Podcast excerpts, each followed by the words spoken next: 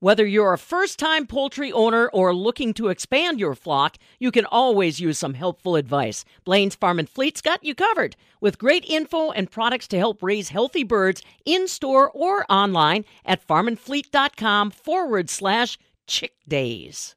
At the state capitol in Madison, drama continues to unfold over Wisconsin's legislative maps. Wisconsin Farmers Union is asking the legislature to set aside their politics and work together. I'm Stephanie Hoff for the Midwest Farm Report. In December, the Wisconsin Supreme Court ruled that Wisconsin's legislative maps are unconstitutional and have to be redrawn before the 2024 election.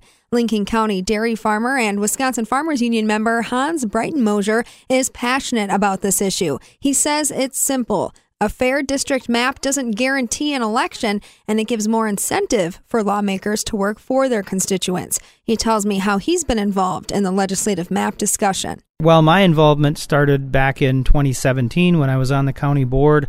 Um, I had been on the county board for a couple terms at that point, and it became clear that there was sort of a disconnect between the state policy and what local governments were needing, especially rural, uh, small uh, counties like Lincoln County.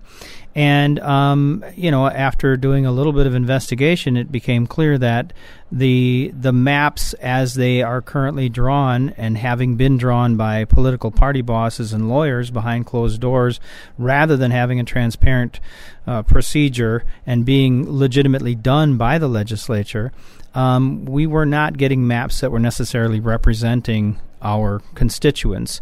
And to me, that was problematic because it became clear again on the local level that um, if we want the kind of public policy, if if if we're if we want to get the kind of public policy that people are asking for, the only way to do that is to make sure that we do in fact have a representative government, and we simply don't with these with these maps. So um, we passed a, a resolution at the county board level in Lincoln County and many other counties followed suit. We got a referendum on the ballot in Lincoln County, and it passed overwhelmingly.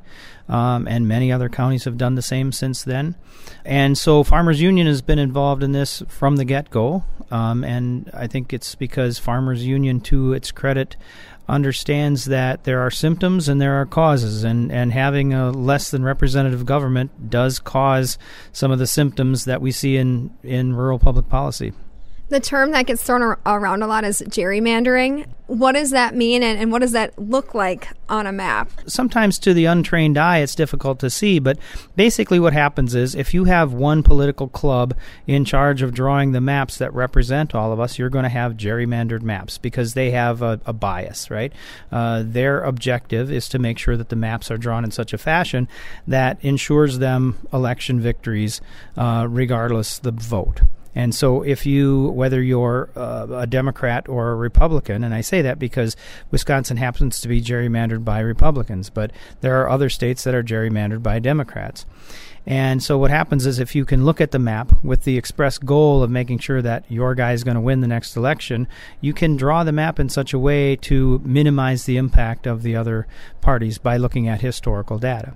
And what Farmers Union's been asking for and so many other good government organizations and frankly most of the citizens in the state by a wide margin if you look at the referendum results and if you look at polls it's clear that most people don't want political parties to have a hand in this. Most people want a transparent system that draws the lines as compact and contiguously as they can without any regard for what people's political persuasions are, without looking at past historical victories and defeats, but rather to say, okay, how can we minimize the numbers of portions of counties in one district? How can we make it so that there's the lines follow as best they can existing boundaries like county boundaries, township boundaries?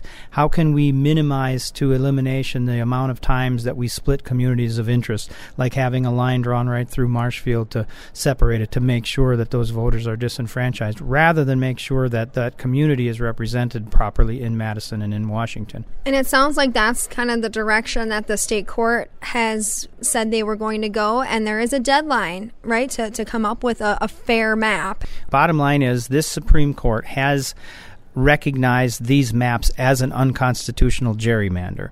And basically, what they've said, as the, to the best of my understanding, is they've said to the legislature, these are unconstitutional. It's your job to get different maps to draw maps that meet the standard of the Constitution with regard to contiguity and, and all the rest and transparency.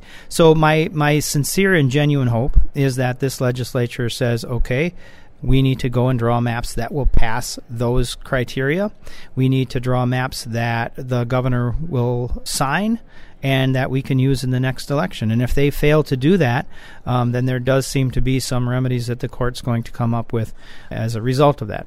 I want to underscore why it's even important for a farm organization such as Wisconsin Farmers Union. You said when the maps are not fair, it has the potential to hold up and be inefficient when you're trying to get bills to move through.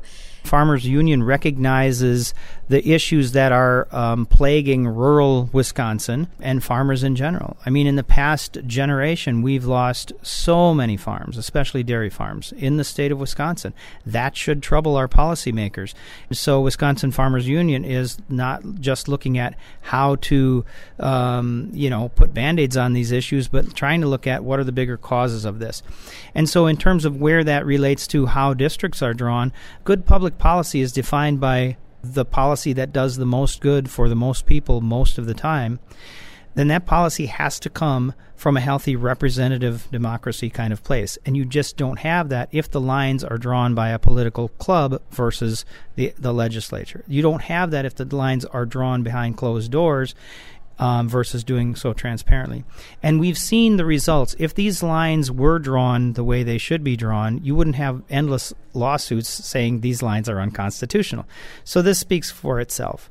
So all anyone's asking for is a system that draws the lines in a transparent manner and follows existing political boundaries to the best of their ability, rather than bust up counties and bust up townships and bust up cities for political gain. Hans Breitenmoser, along with us, a dairy farmer out of Lincoln County, offering his perspective on the fair maps discussion going on now. He says nonpartisan maps are the key to ensuring the best rural and agriculture policies for farms like his. In addition to asking for a nonpartisan of these district maps, Wisconsin Farmers Union also suggests creating an objective procedure for redistricting plans to avoid lawsuits in the future. For the Midwest Farm Report, I'm Stephanie Hoff.